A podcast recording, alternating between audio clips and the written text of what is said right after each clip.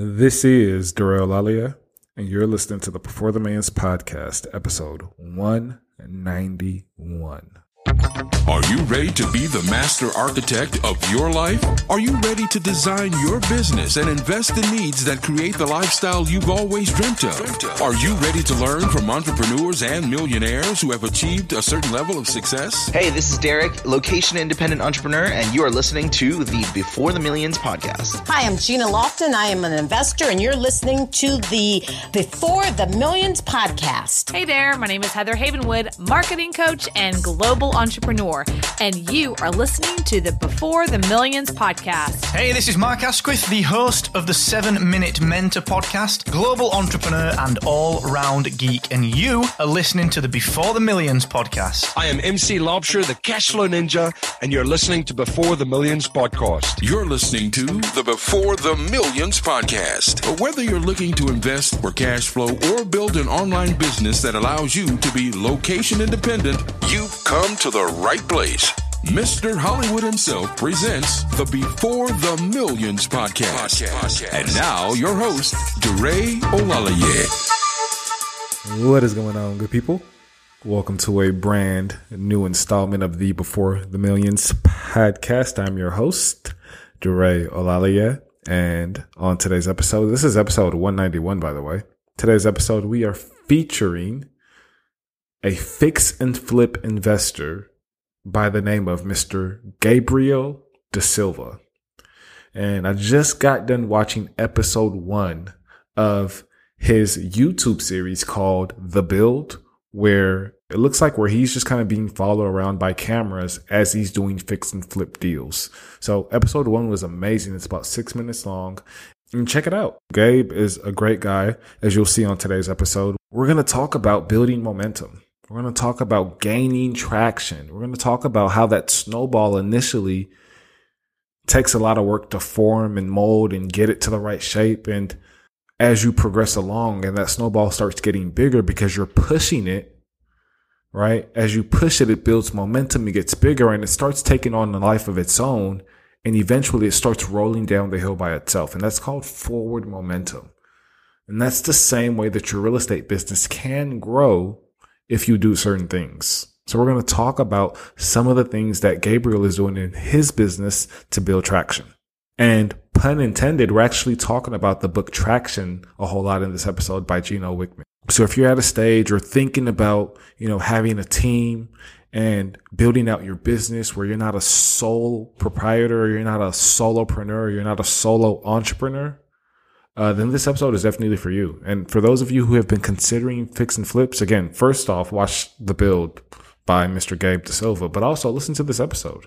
We're going to get into why this business model has been so lucrative for Gabriel specifically, because again, he's not the average fix and flipper. That's the same thing we do in our business when it comes to catering to a motivated seller. See, where most investors would pass on a motivated seller, again, a seller that's motivated to sell their property, but the investor just simply doesn't have the right tools to make a profitable deal out of the situation. Those deals are the deals that we eat up every single day. See, Gabriel can get a deal done because he can figure out how to make a deal profitable. Whereas most flippers would be like, no, there's no way. That's not a profitable deal. There's no way I could add value to this property to make it profitable. There's no way I could make the numbers work. Like this just it's not profitable. I'm not doing it. So Gabriel's nickname in the industry is Mr. At a Level, and we'll talk about on the episode exactly why that is. But I think I've given you guys a big hint. I need to put it on my to-do list to brush up on traction. I haven't read traction in a few years and currently in the business, we have operators, we have contractors, we have partners, right? There's a lot of moving pieces. And more specifically, when it comes to contractors, right? Since there are no actual employees in the business, everybody's contracted out. And as you're hiring team members, you want to make sure that you're doing it the right way. You want to make sure that ultimately, if you're a visionary, then you're playing that role. If you're an integrator, then you're playing that role, so on and so forth. So again, that, that the book traction is what really helps you put all those pieces together. So since there's a whole lot of hiring and training and seeing what's a good fit going on right now in the business, I figure I need to go back and brush up on that. Because sometimes, as you guys know, you read books entirely too early, and sometimes you read books you know, entirely too late. And there's often been books where I've read way back in the day and I'm like, okay, well, it's not time for this, but I know where to find this information when it is time for this. So anyways, if you're not subscribed to the Before the Millions podcast, go ahead and make sure you hit that subscribe button so that you are notified each and every week when we drop our episodes. I'm actually excited because we have a brand new podcast manager coming on board today so that we can make sure that we keep up to date with all our podcast episodes. Because again, guys, we have so many episodes to put out and just not enough manpower. So, uh, every Tuesday we'll be featuring a brand new episode with a brand new real estate entrepreneur or myself talking about the business, talking about the journey before the millions. So again, make sure you are subscribed. With that being said, let's get to the tip of the week. DeRay's tip of the week.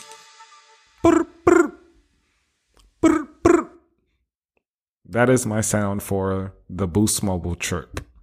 I never had a chirp, but I always thought that those sounds were the coolest, and I always wanted one just for the sound of a message.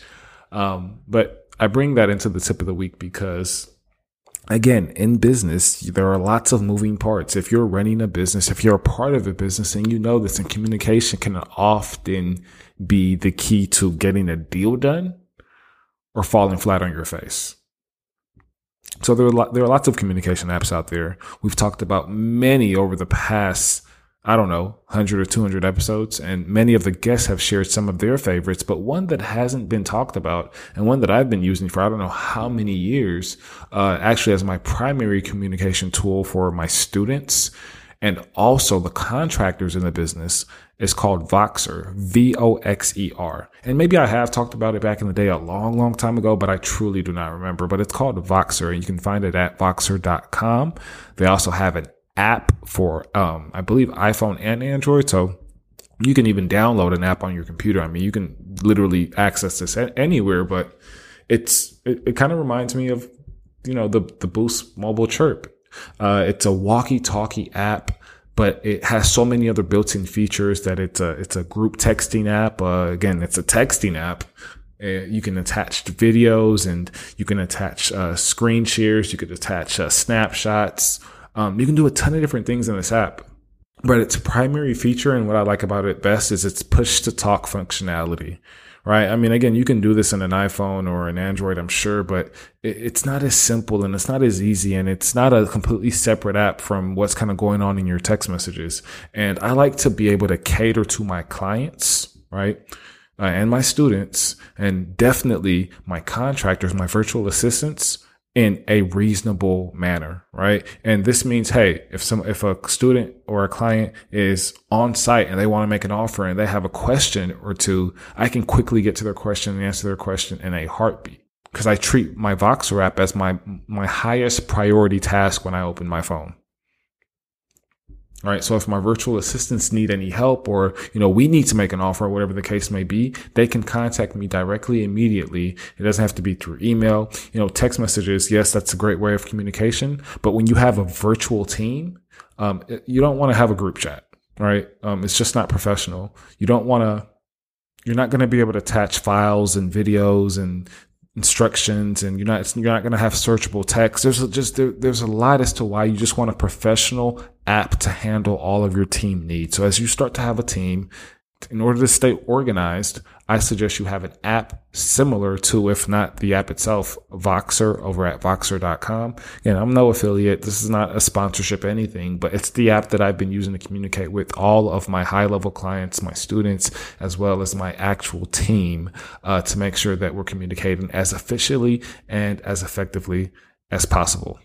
I'm not big on texting all day, every day. I'd rather send you, you know, I could, I could talk faster than I could text, right? So I, I'd rather send you a quick voice message explaining the entire situation so that you can hear it in real time and respond back to me in real time. It's pretty cool. Check it out. Voxer.com. And now your feature presentation. So I, I hadn't gone that deep until just recently thinking about like the baseball card thing, which a lot of the kids um, from my era did. Right, you traded baseball cards, and you were looking in the uh, in the book at the at the valuations or whatever. So I would say that was probably like in my early teens, I was probably messing around with that stuff. But I was like, what about lemonade stands? What about girl like Boy Scout cookies, whatever? I didn't do any of that. And then I was like, wait a second. I remember when I was little, I used to run around and collect aluminum cans. And you used to be able to um, smash them and then you would bag them and then you would sell the aluminum. And I was remembering myself as like, I had to be six years old, you know, running around collecting them. And then in the summer, like they still have some soda left in them. So they're all like sticky and smelly. And I remember bugs, right? And um, walking around my grandfather and doing that in, uh, I grew up in, in Newark, right? So it's, it's a pretty densely populated city here in New Jersey. And, uh, there was a lot of aluminum to be collected and, uh, and sold. And so that's my like first foray into entrepreneurship. I didn't know, you know, what I was doing back then. I just knew that I'd, I'd collect enough cans to get 10, 20 bucks each week because I couldn't even go sell them at the scrapyard. My dad would have to go do that for us. But I'd say it started there. That was the bug. And then came the cards and and the and Boy Scout stuff and like the little hustles on the side. But the first ones all the way back into like that five, six year old like era. I like it. I like it. I like it. I can I can definitely reminisce on those times as well. I, I don't think I may have gotten as far as you did with the cards. I remember uh, I was maybe in in fifth grade, and I was actually I had got sent to like a gifted and talented school, mm-hmm. um, just to just to I guess put us all together. So I was you know I was on my high horse and I was feeling good, and I remember. Um, I remember one day they had this book fair, and you know, at book fairs, you, you get the opportunity to buy those baseball cards. So I bought my first set of baseball cards. I was super excited. I was telling my friends, and maybe I, I, I don't, my memory is hazy on this because it was such a long time ago, but I just remember the very next day, the principal called me into the office and um, I was in serious trouble. And I remember my teacher, Miss Louis, that was her name. I still remember to this day because I was like, what did I do to you? Um, but I got in trouble for soliciting baseball cards. and it wasn't trouble like, oh, you're suspended for three days. It was trouble like, you no longer can go to this school. So I got sent back to regular, you know, public school. And I was just like, man, like that sucked. I, I was really like, you know, growing my roots here. I really enjoyed Like I was second chair playing the saxophone. I was like, you know, I was doing my thing. And then all of a sudden I got in trouble with these baseball cards. So yeah, I, uh, my first entrepreneurial venture obviously was a fail, but yours was a success. Yours was.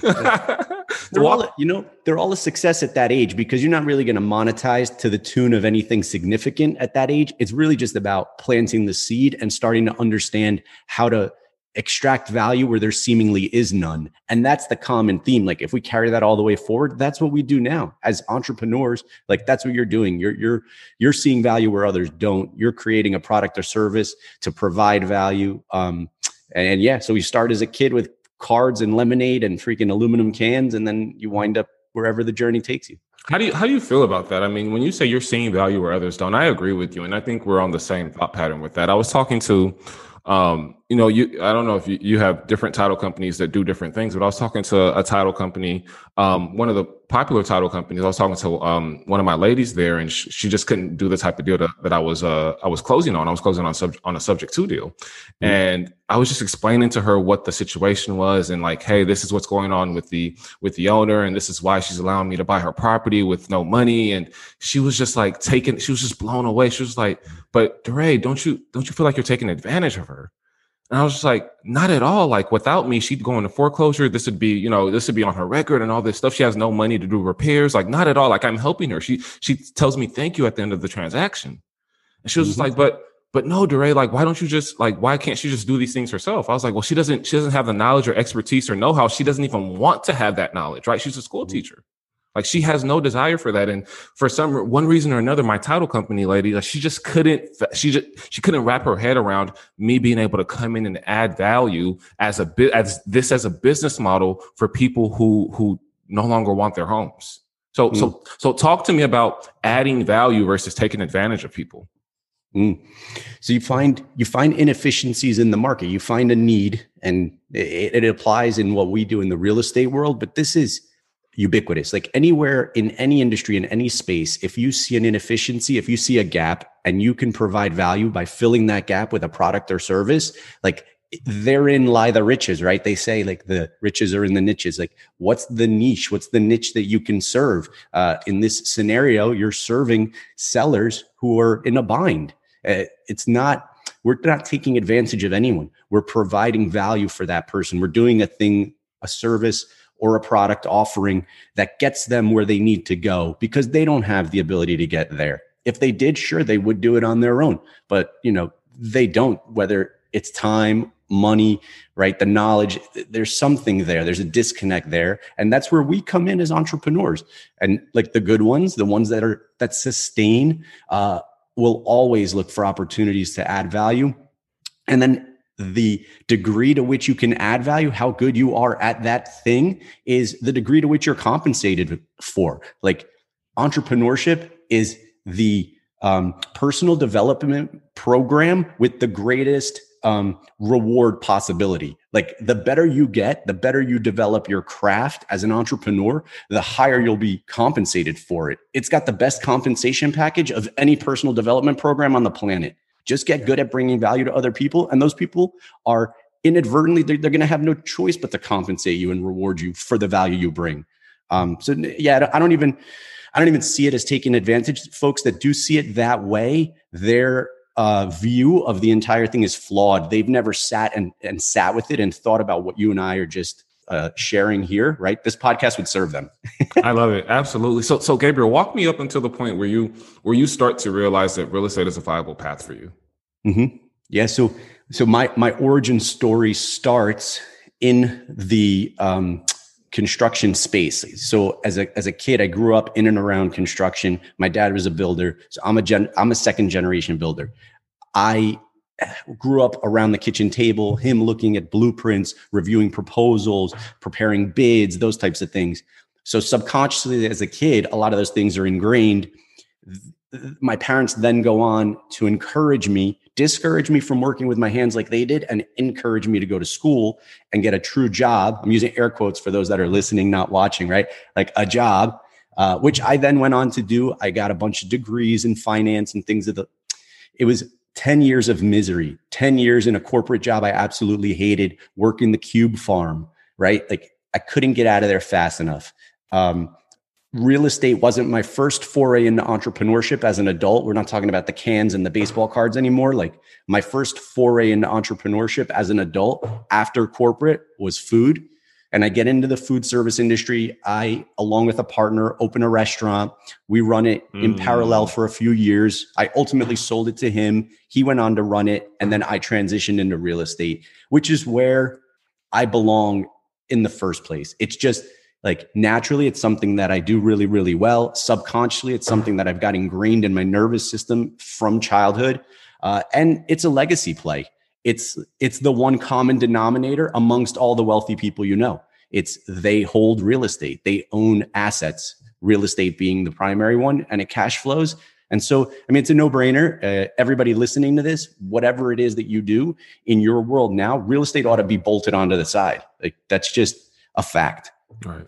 Right. And I know there's some value to be extracted from that transition from the restaurant space to the real estate space, mm-hmm. especially with a partnership that you, you know, eventually sold your half of the partnership. I mean, how, what, what, what was the plan at the time? What were you thinking? Where, was there, was there beef? Was there angst or was this, an, was there an opportunity? I mean, what kind of walk me through maybe the, the, the biggest trial and tribulation during that time?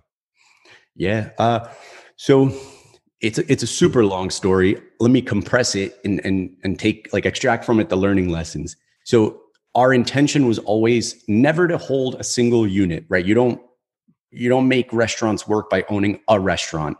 Really, nobody does. Um, what, what, what city was this or is this restaurant in? It's in so it's in Newark, New Jersey, where I grew up. I had a feeling. I had. I was like, it's gonna be. I, I, was just. I was gonna. I was gonna say it's gonna be in New York, but close enough. it, it's essentially. So what it was was a luncheonette that served corporate downtown business folks. So we had a, a massive lunch rush, and we were bleeding money on the front and the back end of the day. We really made our uh, money between eleven and one what we ultimately looked to do there, it was our own concept. It was a single unit, but it was franchisable in the sense that everything we did, we worked it into a into a binder, into a, an operations manual, a kitchen Bible. We were ready to roll this concept out, and it had legs. Uh, what we ultimately did was was get together and say, listen, this single unit standalone restaurant is not going to feed two families. So at, at this point, we need to decide are we going to sell? Because to roll out restaurants, you never open the second restaurant at the risk of cannibalizing the first. You open up store two, three, and four at the same time if store one proofs the concept. So you don't what year, do what year- that. what year is this? Uh, 2014. Okay, just for context. Okay, go ahead. And so for you to do that, you need uh, you need capital. And the store doesn't generate enough capital. Your first unit isn't going to kill it, right? It just doesn't make enough money for you to open three more stores. So you have to bring on partners, in turn giving up equity. And that's where my partner and I said, we're going to go in different directions. He's going to run with this, and I'm going to move on to the next thing. And so we're still best friends to this day. Uh, he's since sold it and transitioned into real estate, which is a funny coincidence. So we're both doing the same thing. We're in different markets now. He's since moved. Um, the learning lesson there is like start with the exit in mind always. For us to find ourselves in a position four years into owning this thing where we're now like, hey, we have to give up equity to open these other stores. We ought to know that up front. You ought to know. I mean, now those that are listening to this will hear it. Like store one, whatever that store is, will never fuel and feed store two, three, and four. Uh, and that that's across industry. That's not just restaurants. So we weren't um, we weren't our reserves weren't deep enough. We didn't have the capital that we needed. So start with the exit in mind. Always know where you're headed and then make sure you're capitalized to do those things or have the right capital partner ready. Don't find yourself where we did without the capital then shopping our concept to people um, not sure who our new partners were going to be. Uh, that that's when things get complicated. So that that's you know that that's what i would share with your audience. I love it. So 2014, 2015, you acquire this massive, massive, massive just wealth of knowledge through the restaurant industry. Um, but also you exit, right? So you have all this knowledge and maybe for a few weeks or for, for a few months, you're twiddling your thumbs, but how do you recognize the next opportunity for you? Yeah. Uh, so it wasn't it wasn't clean. I'll tell you that. So for six months, I kind of licked my wounds because my identity was so tied to this thing that I had been working at for so long that this new journey for me was was uncertain. And so I found myself in Brooklyn for six months without real direction, um, spending a lot of time in cafes and bars and restaurants because that's the industry I knew. And so, of course, I gravitated to that. And that's where I found myself doing a lot of reading, honestly, uh, a lot of Tony Robbins stuff, like just a lot of personal development, looking back on the things that I had done over the previous four years and saying, you know what? Like there were a lot of things I did well, but there were a lot of things I could improve upon as a leader, as a business owner, um, as a marketer. And so I spent six months really digging in and just getting like honing my craft because I had come out of restaurant ownership with 10,000 hours um, as an operator right? Like that whole malcolm gladwell 10,000 hours to uh, of deliberate practice to attain mastery i had mastered the operations of a restaurant. Now how do i take and roll that into what's next? And that's the transition. And, and that's what ultimately has proved to make us super successful in the world of fix and flips um, which we can go to next if, if that's where you want to take the conversation. Absolutely, absolutely. So, what is it? Well, how did that first fix and flip opportunity come about? Yeah, so so after this foray into Brooklyn and just like this uncertainty and, and, and time spent really digging in, I come back and start entrenching myself in the local like RIA community, right? The, the real estate investment associations here locally, thinking I'm going to be an agent, thinking like I'm going to start selling houses, but quickly realized that like the opportunity for me is on the investment side, not on the retail side. Um, and what am I going to do that's going to differentiate me from every other guy or girl in the room? Right? We were going to RIAs with 225 people showing up every third Wednesday of the month, and I would go every month and I would hear the same story from these people. I would sit at the table with a lot of folks and it'd be month after month and they're still coming in telling the same story. Like their intro isn't changing. And I said, there's no way I'm coming here month after month saying the same thing to the same person. Like I have to be making progress each month. And so I did, you know, it's uh, taking the class, taking the test, getting licensed. Early on, it's stuff like that. Then it's um, calling sellers. Then it's writing offers. And then each month, like, you know, I'm starting to generate some momentum. The first deal hits, and I say, I'm going to do this deal the way I did restaurants. Like, you can't afford not to be systematic and process driven in the restaurant world because uh, your staff will eat you alive, right? Your food will turn. You only have six, seven days. Food turns. Um, like real estate is so forgiving, right? The, the shelf life on real estate is infinitely longer than freaking lettuce.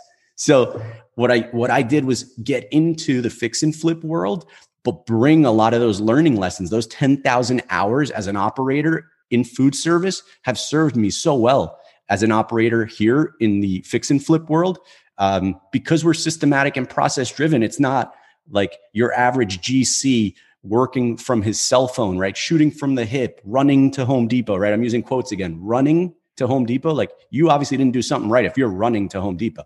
So we just got real systematic about how we ran our projects and it started early on and, and of course things go wrong i mean early on you're not going to know everything so you're going to make mistakes and then you're going to pivot and you know your system is going to evolve um, so you know that was the big learning lesson, and that's how that transition kind of took place. Do you remember? Do you remember what that first deal looked like? Yeah, for sure. Talk to me about it. What were the numbers on it? Uh, the first deal was a oversized cape in um, in a neighborhood in a desirable subsection of a town on a golf course. And so I go in there with the intention of doing a cosmetic rehab, kitchen, the bathrooms, uh, floors, paint, whatever get in and out quick, make 40K.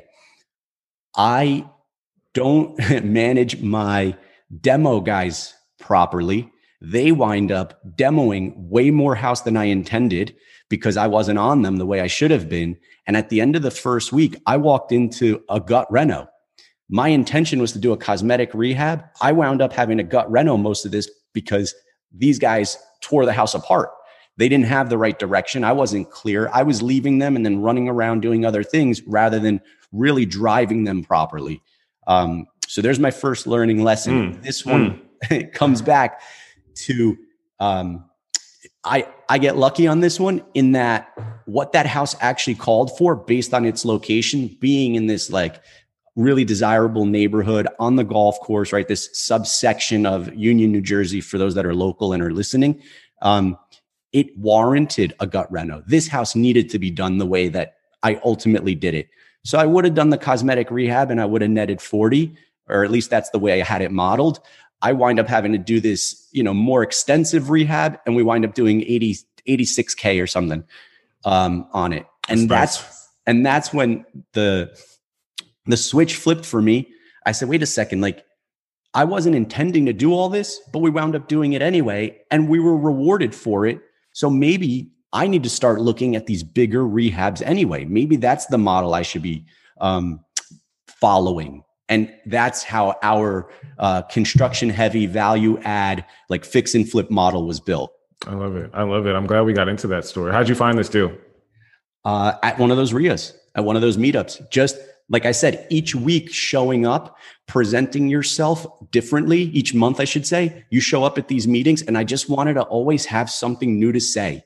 And so for me, like after a couple of months, I said, I need to start acting like a guy who buys deals. Like, mm. even though I haven't bought a deal yet, I need to act like a guy who's buying deals because otherwise I'm like all these other guys and girls who are like, they mentally masturbate about the buying of a deal, but they never actually buy one. Mm. And so I showed up with my investor package, my credibility packet, a deal modeled to show folks, hey, like I'm for real.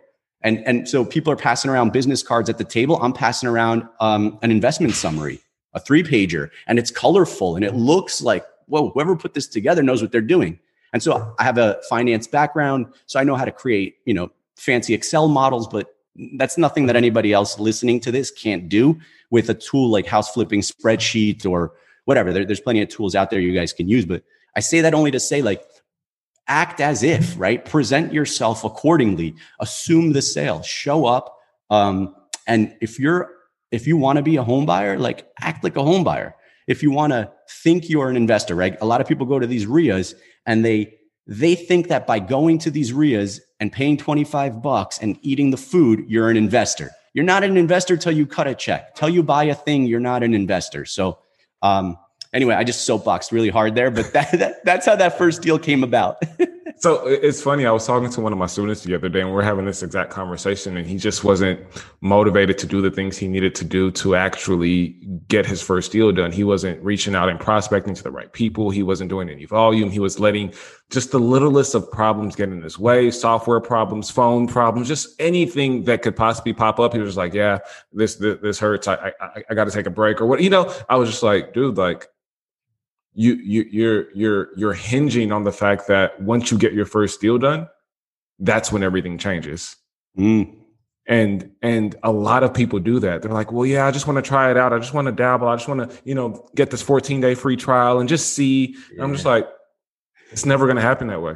Mm-hmm. Like, like you have to act like that person who's making 10, 15, 20, 50, $100,000 a month you have to act like that person every day, even if it's six months or a year. You act like that person today and you act like that person every day until you hit that goal. Mm-hmm. You show up as that person, and then the universe, the world, God, whatever you want to, whatever you look look to, is gonna is it's gonna come back. Like it's gonna be like, okay, well, you're you're doing the things. Okay, what is that fifty thousand dollar you know per month business owner doing? Mm-hmm. Are they are they are they letting these technical problems stop them in their tracks and let them take a break for a week? Would they actually do that? And he was just like, no, like, I got it. I'm good. Like, I understand. Mm-hmm. You said something to me, Gabriel.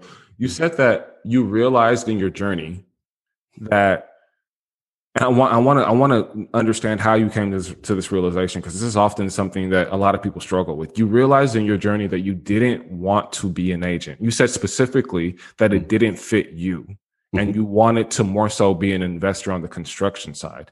How did you have that epiphany, that realization? How did you deduce that that was the right move for you? And how can our listeners maybe kind of figure that out for themselves? Mm. So it, it's it's a self awareness thing for sure. It like time spent digging in, and like I advocate for the Tony Robbins stuff so much because it really did um, open uh, a lot of doors for me, internal doors. And you go inside and you figure out what you're good at and you can be honest with yourself about the things you're not good at and then you quickly outsource the things you're not good at and triple down on the ones that you are good at. And so for me i know that retail was not my strong suit. I would build rapport with people. I build rapport with sellers still to this day to buy their homes. I'm good at that. Interpersonal communication is a strength. I love to build rapport with people. I love to understand and, and get to know them and their story there's something about being a retail agent that requires just a little bit more EQ than I have. And that's just me being honest with myself. Like the EQ piece, uh, like I can lead a team. I can cast a vision as an integrator. I can cascade that vision down to my to my team, and I can get everybody fired up about a common goal. That's where my EQ is strong. When it comes to sitting across the table from a couple and trying to understand how and why they want to move, they want to buy, they want to sell. That's not my gift. It's not. And my fiance, that is her gift, and she's incredible at it. And so when like of course i'm fortunate in the sense that we got to partner early on in our careers and she handles all the dispo for us but if in your world you are not that person, the sooner you realize you're not that person and outsource that to the person, the sooner you can focus on finding and funding deals, assuming you're that person. If you're an ops person, then you know the more time you can spend honing your craft and getting really good at driving projects. Uh, so it's a self awareness thing. There's really no uh, one size fits all answer for that. It's it's really up to each person and if you're struggling to figure that out, something someone told me is the people closest to you will often see what you can't. So give them permission to be brutally honest with you and have them tell you what they think you're amazing at. Then have them tell you what they think you suck at because you probably you got blinders on. You don't want to know that you're not good at a thing. And so, you know, there's a bias there. But have the people who really love you and care about you that are closest to you tell you what you suck at and then just say, "Wow, like there's a consensus here. Like I might not want to believe it, but if these people all say it, then chances are I really am not good at this thing. Let me outsource this to a professional and let me focus on the thing that they said I am good at. I love it. I love it. I love it. You know, it's it's it's funny. Um most people they gravitate towards the first thing that they hear, or maybe the, the most intriguing thing, or maybe the thing that makes the most money. And I always tell people, look, you got to take a step back. Like you said, it's all about self awareness, right? Mm-hmm. And you have to be aware of what you're good at, what you're not good at, what you like and what you don't like, what you want to see in your future and what you don't want to have there. And once you can kind of figure out all those things, you can start Xing things off of your list. Like, okay, well, yeah, I mean, realtors make pretty good money. Um, you know, developers make pretty good money. Um, land flippers make pr- pretty good money. Um, rental property owners. I mean, every single niche in real estate, you're going to find multiple, if not tons of millionaires in that niche. So let's take the money out of the equation. Let's figure out what you're good at. Let's figure out what you like. Let's figure out what your long term goals are. And that's something that you did early on so that you made sure you didn't go down the wrong path. Now, me, on the other hand, I suffered from shiny object syndrome for a while before I, I kind of pieced together okay, this is what I good at. I'm good at. This is what I like. And this is where I see myself building generational wealth. Now, mm. in terms of your future, I mean, at this point now, you've built a a, a, development company that does this like all across the country. So tell me, tell me a little bit more about what your role is and then in telling me that like i know uh in, in telling me that tell me how the team is structured what your team looks like right? And then on a day-to-day basis what your interaction is with with each each team member as your role. Um because I, I think it's interesting once you once you build a business big enough to where you can have employees and team members taking over their responsibilities and you can truly like you said focus on what you're good at that's when the business expands and that's when the business blows up. So tell me a little bit more about your role today and what that team looks like. Yeah so as you scale a business and the second you make a hire everything changes. So if you're a solopreneur then you're operating a different kind of business. The second you bring on a person you now are responsible to feed that person. And I'm not just talking about pay them so they can put food on the table. That's obvious, but you have to lead, coach, and hold them accountable. And so, in the background, for those that are watching, they'll see a copy of Traction by Gino Wickman, EOS, the Entrepreneur's Operating System. I genuinely believe it's the entrepreneur's Bible. It's the system we implement in our business. And that's where LCA, lead, coach, and hold accountable comes from. That's your number one responsibility. The second you bring on someone, like you are now responsible to lead, coach, and hold accountable. You're the visionary who has to cascade your vision down to your team in a way that they can like align with it and then execute on it. If uh, you're not managing people properly, then you're you might as well be a solopreneur, and you know that that's capped. You can only grow so much. So what it looks like for us is, and I believe that it doesn't matter if you have a three person organization or a 3,000 person organization, the same org chart still works. So it's visionary, integrator, and then a head of finance, a head of operations, and a head of marketing. Give them whatever titles you want. That is a core. And from there, all things flow. Um, that's the org chart. And so, I mean, visually, people can see it. I'm doing it with my hands for those that aren't watching. But so your role is as the visionary to come up with a vision. And uh, then either you hire an integrator, which would be your COO, um, or in like my world, I'm still the integrator. So I have this great vision, and now I have to cast this vision down to my organization in a way that they can they can wrap their heads and hands around it and align and, and execute upon it. And then I also have to lead, coach, and hold them accountable as the COO to make sure that they're doing those things. So it looks like that. And then administratively, your head of finance is doing all that acquisition stuff, uh, transaction management stuff, um, your payroll, uh, account openings and closings, uh, your operations manager. In our world that's a project manager. That's a field guy or gal. That person is making sure that your projects are on time and on budget. They're um, receiving uh, and awarding work receiving bids proposals and awarding work. They're making sure that projects are on time and on budget. Like i said they're uh, managing tradesmen.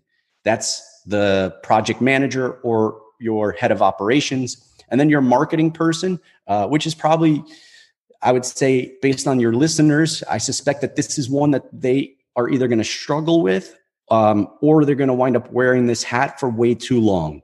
So, what we've found is that this person who's responsible for your campaigns, your social media, your newsletter, uh, essentially your brand, how you appear outwardly to the world, uh, that person if you can find someone and in-house them, great. What we found is that you can also outsource those individual parts and pieces to third-party agencies. And that's the way it looks in our world. So we've had that seat filled internally a couple of times.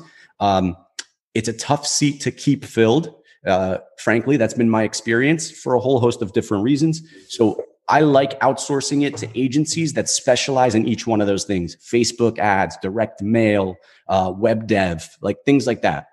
Um, so anyway, I, I, for us to go deep on this, we could spend like a whole hour. I love I, what you've done. I, I love how you've explained that. That was super thorough, and I appreciate that a lot. And yeah, like you said, if the listeners want like a, a super thorough explanation of what we just kind of highlighted here on the podcast, definitely check out Traction. I mean, it's a it's a beautiful mm-hmm. book. So uh, we'll we'll link to that in the show notes for sure. But uh, it, it, when you talk about being the visionary as well as the the um the integrator, mm-hmm. what does that look like for you on a day to day basis? Yeah. It's so here here's where it gets confusing because the the visionary's responsibility is is relationship building above all. So you're supposed to be fostering relationships with lenders with JV partners, right? As like for us as developers, we're looking for other developer partners. Um, in our education business, I'm looking for people that are doing um, ancillary things like so we teach fix and flip at a high level. Uh, we're looking to partner with people that teach um, raising private money at a high level. So uh, how to wholesale how to how to market for deals what have you. So that's the visionary's role is high level relationship building and decision making. Uh, the the integrator the coo is about um, leading managing and holding accountable it's they say visionary know thyself and be free. Integrator know thyself and be stressed. Right? It, it's it's a cheeky thing that they say right? And that's from um, another gino wickman book called rocket fuel which talks about the dichotomy between the visionary and the integrator which is a great book. If you dive into his world and you love traction go to the next level and read rocket fuel. But uh, it's essentially i'm wearing both hats in my organization and a lot of visionaries slash integrators do early on. The COO position is the hardest position to fill in the long run. Um, that person has to deal with a lot of upward communication and they have to cascade the message that you give them down to the organization. It's, it's a tough role. It is. It's not for everybody. Um, but early on, everybody has to do it. It's, it's just how it works. So, uh, you know, get comfortable being uncomfortable. And over time, you'll find someone who you align with that can be that integrator for you. But, uh, and that's assuming I'm talking to a lot of visionaries. We spoke beforehand uh, on your audience mix, and we're speaking to uh, a diverse audience here that some might be like, wait a second, like I am the integrator. I love operations. I love processes and systems. I love dealing with people and leading them. Like hey, like you are the most sought after um, role in an organization. Like if that's you, throw your hand up quick because people like me um, and other big businesses that are growing and scaling, they would love to have you. And that's a 250k a year job. Like, and it's not a job. It's, it's really not a job because you're going to get a lot of freedom if you work for the right visionary. So uh, it's sometimes yeah. it's better to be a number two in an organization. Not everybody has to be a number one. Uh, frankly, not everybody should want to be.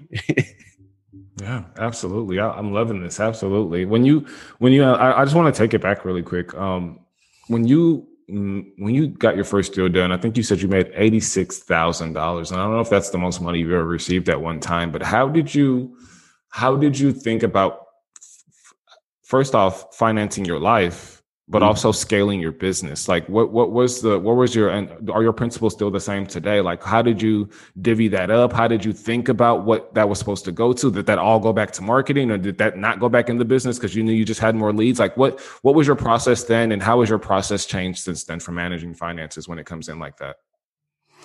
So when I when I started, I bootstrapped. I went and moved into a garage, like you know those memes you see with Amazon and Google and like Apple and like it's a picture of a garage where they started the companies. Like that's legit what I did. I I lived in a garage, and so whatever money I was making, I wasn't taking. Early on, I knew that if I was going to scale this thing, which I absolutely was, I had burned the ships. I had no other option. It was this or nothing.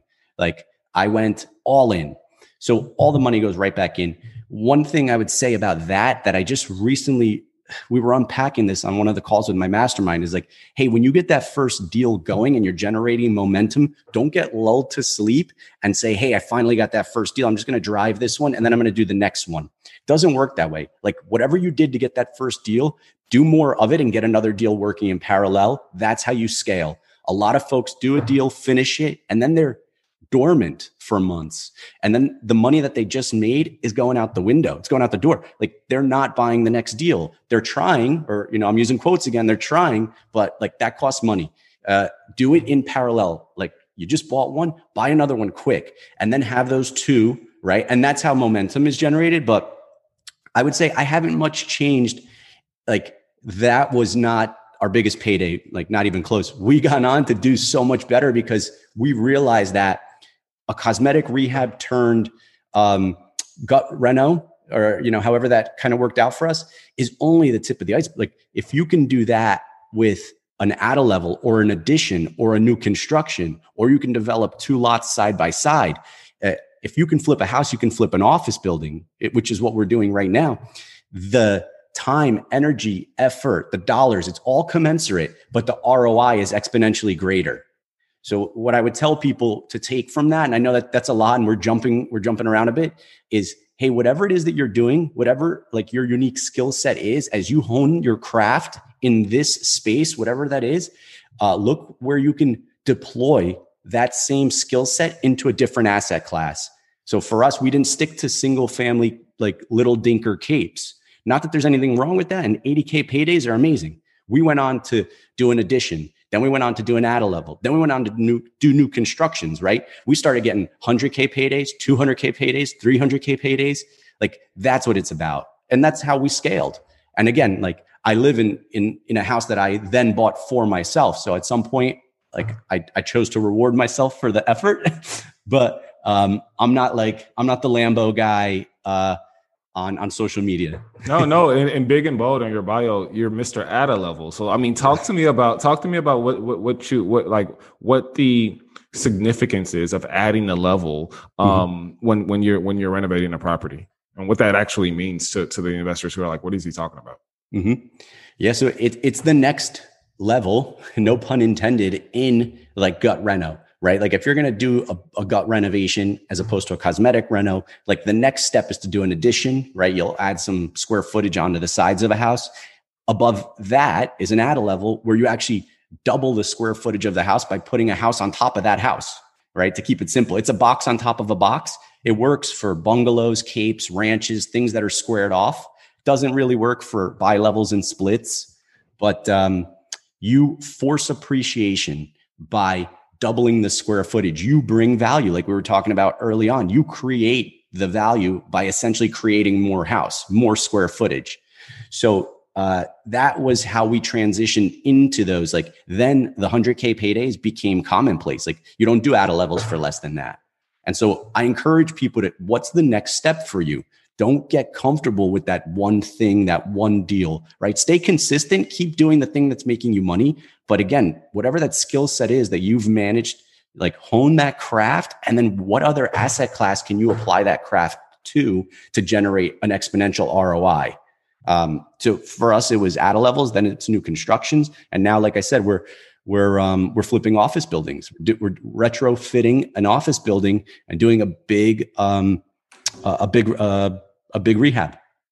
I love it. I love it. I love it. We'll we'll, we'll end with uh, a morning routine, but before we get to that, I want to kind of tie a bow on this this whole um, building momentum and doing and doing the right work in your business. I feel like we've had a great conversation about the type of work each person does in their business and what they're supposed to be doing as opposed to, you know, an integrator as opposed to a visionary. Mm-hmm. But but also we've talked a whole lot about your journey. We've talked a whole lot about a, a whole lot about the construction space. I've learned a whole lot and I'm just curious when we talk about the fact that you've gotten a lot of these concepts from the book Traction, mm-hmm but we're also talking about building and scaling and traction in your business with the fix and flip model, right? Talk about how you're supposed to spend your money wisely when you want to build traction, when you want to gain momentum.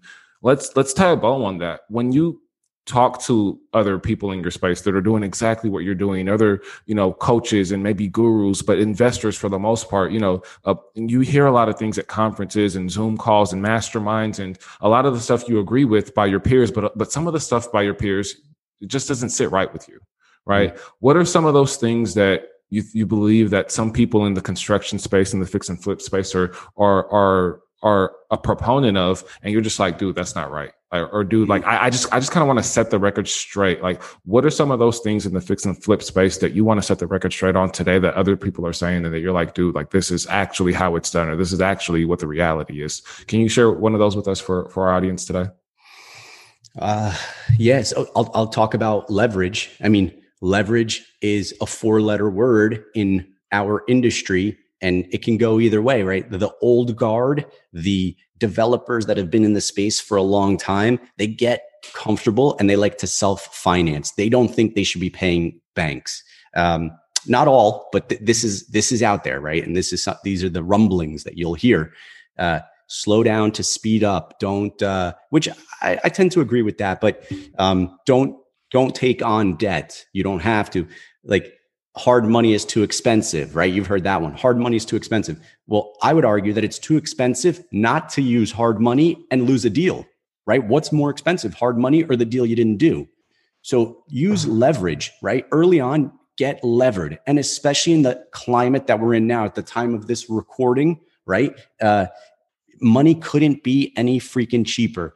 I am levered up and everybody ought to be. Cash is trash. If you've got cash in the bank, it's being inflated away. Like it's it's a simple fact. It just is. So get that cash to work, go borrow, put debt on things, especially cash flowing real estate.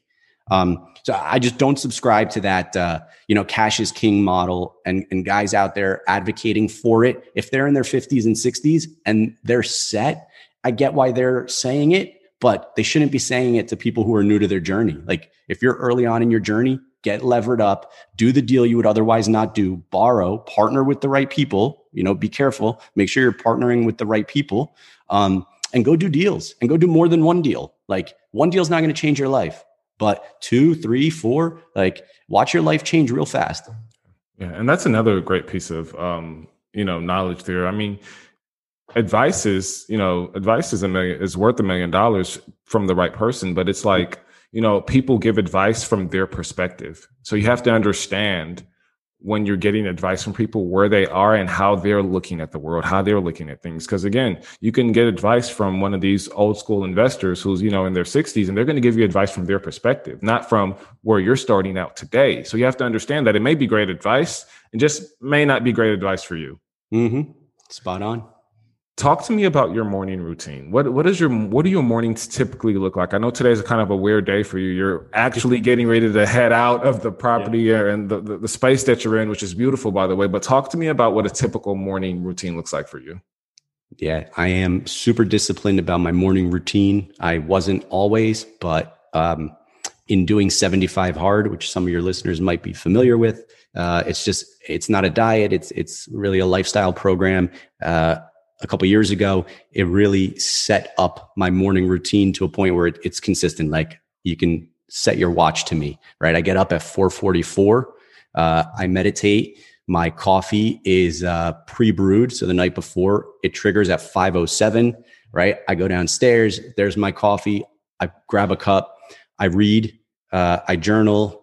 I have a devotional. Like I finish that by 6 a.m. I'm out the door for my morning workout uh, and of course, like I'm human, right? So there's days where it's 618, like this morning it's 618 and I'm staring at my shoes and I'm like, yo, what are you doing? Like, you know, you're going to go lace up and get your ass out there, you know, but I took, uh, 18 minutes to scroll or, or, or whatever. You, you'll make something up, right? Like you'll go, you'll go sit on the toilet for 18 minutes just to not go out the door. Right. So I'll, I'll, I'll work out six to seven. Uh, I'm back. I shower breakfast uh, is I'm ritualistic about my breakfast. I eat the same thing every day, right? People are like, that's boring. It's like, yeah, but it's healthy and it's how I fuel myself for the day physically. So uh, I eat my breakfast. I finish breakfast. I what's plan your, what's, my your, what's your breakfast? Uh, oats, uh, berries, banana, avocado.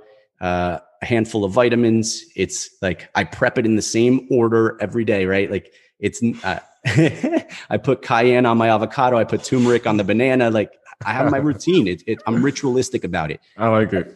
It sets the tone for the day. I finish my breakfast. I uh, break out my planner. I set my power list for the day. What are the What kind of I'm- what kind of planner do you use? where is it? I don't have it in front of me. It's uh Ink and Volt Planner. Uh, I would jump off camera and go grab the last No six years. I, I've been using this same planning methodology for I'm looking at five of them over my screen, and this is the sixth year I'm implementing it. Wow. So I advocate for it. It's Ink and Volt is what it's called. If the listeners want to check it out, I'm not an affiliate, but it's that good that I, I advocate for it. I Uh. I finish my day, my my planning for the day. Uh, what are my appointments? What meetings? What Zooms? Um, who am I meeting for lunch? What calls do I have to make? What's my power list look like? What are the three things that I absolutely need to get done today to move the needle? Uh, and then I then inbox zero. I managed to inbox zero. So as soon as that's done, I open my laptop. This is the first time you should be looking at email. For me, it's now three hours since I woke up. I scrub my inbox by 8:30. Uh, I'm in everybody else's inbox. And you know, most people are hitting the office at 9 a.m. So by 8:30, I'm already touching them. I'm in their inbox. Uh, and then my day starts. Like you might say, shit, sounds like your day already started. Like, no, now my day starts. And now it's my peak productive time. 8 to 11, like 8, 9, Wow. 10, 11. That's my peak productive window. That's when I really crush. So We have I- we have uh, almost identical schedules. It's scary. I and my listeners know my schedule, so they know. Like, go back and listen to almost every episode. This is legit my schedule. This is this is scary. this is this is how it's done like this is how successful people operate this is how winners win. Like they're just consistent you know? And it's boring right? But routine will set you free. It's cliche but like by having that routine and getting all of those things done early in the morning me and you have excess bandwidth to deploy at 11 at noon at 2 so like put me on a call like we are right now and, and i'm ready to go because i got all that other stuff out of the way early. This episode is brought to you by the 90X Journal. It is a little known fact that you are 42% more likely to achieve your goals when you write them down consistently. In fact, Forbes describes this as one of the most potent ways to achieve your goals. I actually tried a few of those iPhone journaling apps, but it wasn't the same for me. For some reason, I needed something more visceral, something more concrete. And you can call me old school, or you can look at it as a form of brain hacking. But a physical journal has been key to the consistent achievement of my quarterly goals. The thing, though, about physical journals is that they aren't all made the same. And I ran through just as many different types of journals as I did apps, and none of them checked the boxes. Personally, I needed something that would help me create a step by step plan to achieve any goal in 90 days. I needed something that would help me decide on these goals, decipher the most important ones, time block, and then prioritize. And that's when I found the 90X journal, the only journal that not only has a sleek look that demands compliments, but it's not just arm candy. From a vision board, an income tracker, to a 90 day calendar assistant, to habit trackers and affirmations. This journal does it all. And for the BTM tribe, I was able to snag you a sweet discount to try your first one or restock for next quarter. Visit beforethemillions.com forward slash 90x and enter code millions15 at checkout. That's beforethemillions.com forward slash 90x and enter the code millions15 with the numbers written out 1 5 at checkout. Now, since I've started doing these two things, rewriting my goals every single day and using the journal's built in water consumption tracker, I've had a clear mind and clear skin. LOL. Again, visit beforethemillions.com forward slash 90x and enter code millions15 at checkout for 15% off of your entire order. Lifestyle design acceleration hacks. What is your favorite Before the Millions book? Think and Grow Rich by Napoleon Hill is uh, my number one. I would uh, put Rich Dad Poor Dad up there. And I would say operationally, traction, like once you're ready to really get it going. But mindset, Think and Grow Rich changed my life. I love it. I love it. What is your favorite lifestyle design app? This can be a business app or tool. hmm Uh, Slack. We use Slack for inter office communication. Uh, it makes sure that nothing falls through the cracks. You're not on texts talking about the same thing with four different people. All four people are in one place. So it's silos conversations. It's uh, a no brainer. What do you enjoy most about the way your lifestyle is currently designed? Uh, freedom, 100%. I choose what I do, when I do it, and who I do it with. I don't have to be anywhere. I don't have to dress. I'm getting the chills right now. I don't have to dress however I don't want to chill. My life is my life, and I do what I want when I want. Um, and I'm I'm blessed, and and that's what I love about it. Mm. What were the sacrifices that you knew you had to make before the millions to get to where you are today? Mm. 10,000 hours, like 10,000 hours of deliberate practice beating on your craft. Like I knew I was going to be an entrepreneur and intern like early on. That means an operator. Uh, over time, you can, you know, ascend, if you want to call it that. You can delegate and elevate into the visionary role, still dabble as an integrator. But um, I knew I needed to log the hours, log the reps. I've now logged 10,000 hours in two different industries, 20,000 hours as an entrepreneur. If people go back and look at their 40 and 50 hour work weeks, think about how many of those that is to get to a point where you're an expert, you're a master of your craft. Uh, it's time. It's time in the trenches, plain and simple. Um, you want to shorten the learning curve, get a mentor and ride their coattails. That'll help. But the reality of it is, like, you need to log the reps. Mm. Who was essential to your growth before the millions and why? Uh, the work ethic piece, my dad, 1000%. I mean, I've never seen anybody work the way that man works. So my willingness to log the 10,000 hours comes from my, my parents, right? My dad and my mom, they're both entrepreneurs and watching them do their thing. Um, it, it, I would say that they inspired me to get in there and do the work. And then my circle isn't just my collective circle here locally, which is powerful too. It's the people that I'm not in, in proximity with, like Ed Mylett, Tom Bilyeu, um, Robert Kiyosaki. Like these are names that you guys can, you know, your listeners will know. You go and you let them mentor you. They coach you by virtue of the interviews that they do, the podcasts that they host. That's who mentors me today. Uh, I don't have an audience with Tony Robbins, but I consider Tony Robbins a mentor because I, I get so much from his readings, from his workshops, from the things I've attended.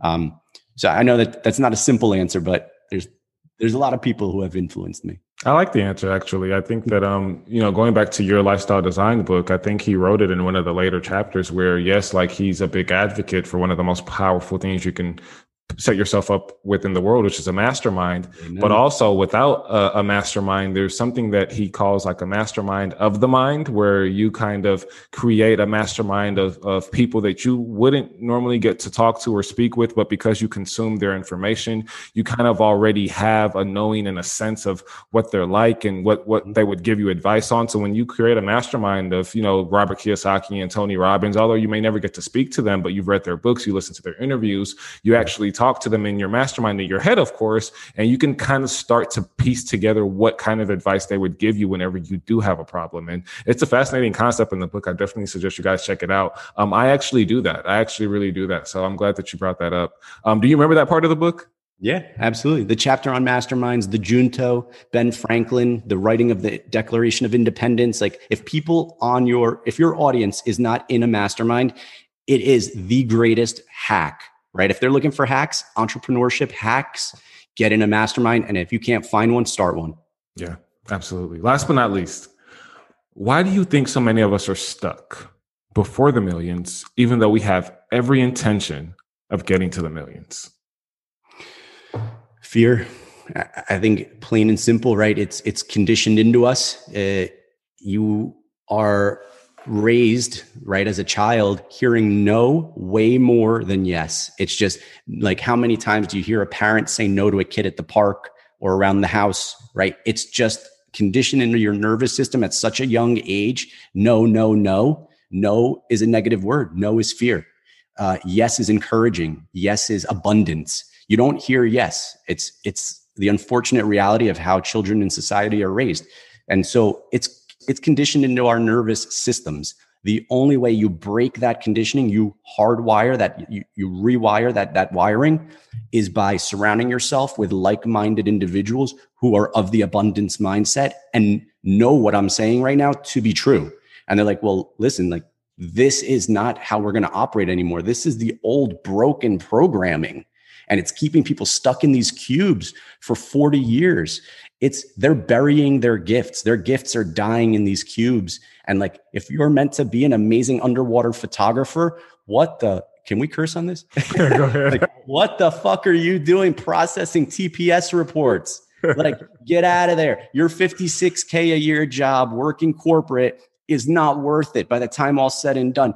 Go take beautiful underwater photographs and sell them to National Geographic. Like, it, it's just, but I get it. It's it's conditioned. It's hardwired into our nervous systems. The only way is to get around people like us that are saying things like we're saying and get it like in an emotional state. You need to be like, and for those that are watching, they see I'm I'm at the camera. I am speaking with my hands. Like I'm passionate about this stuff. This passion is contagious. Get around people like us and you'll feel that. And that's how you'll rewire. That's how you'll get out of that that programming that's keeping people stuck.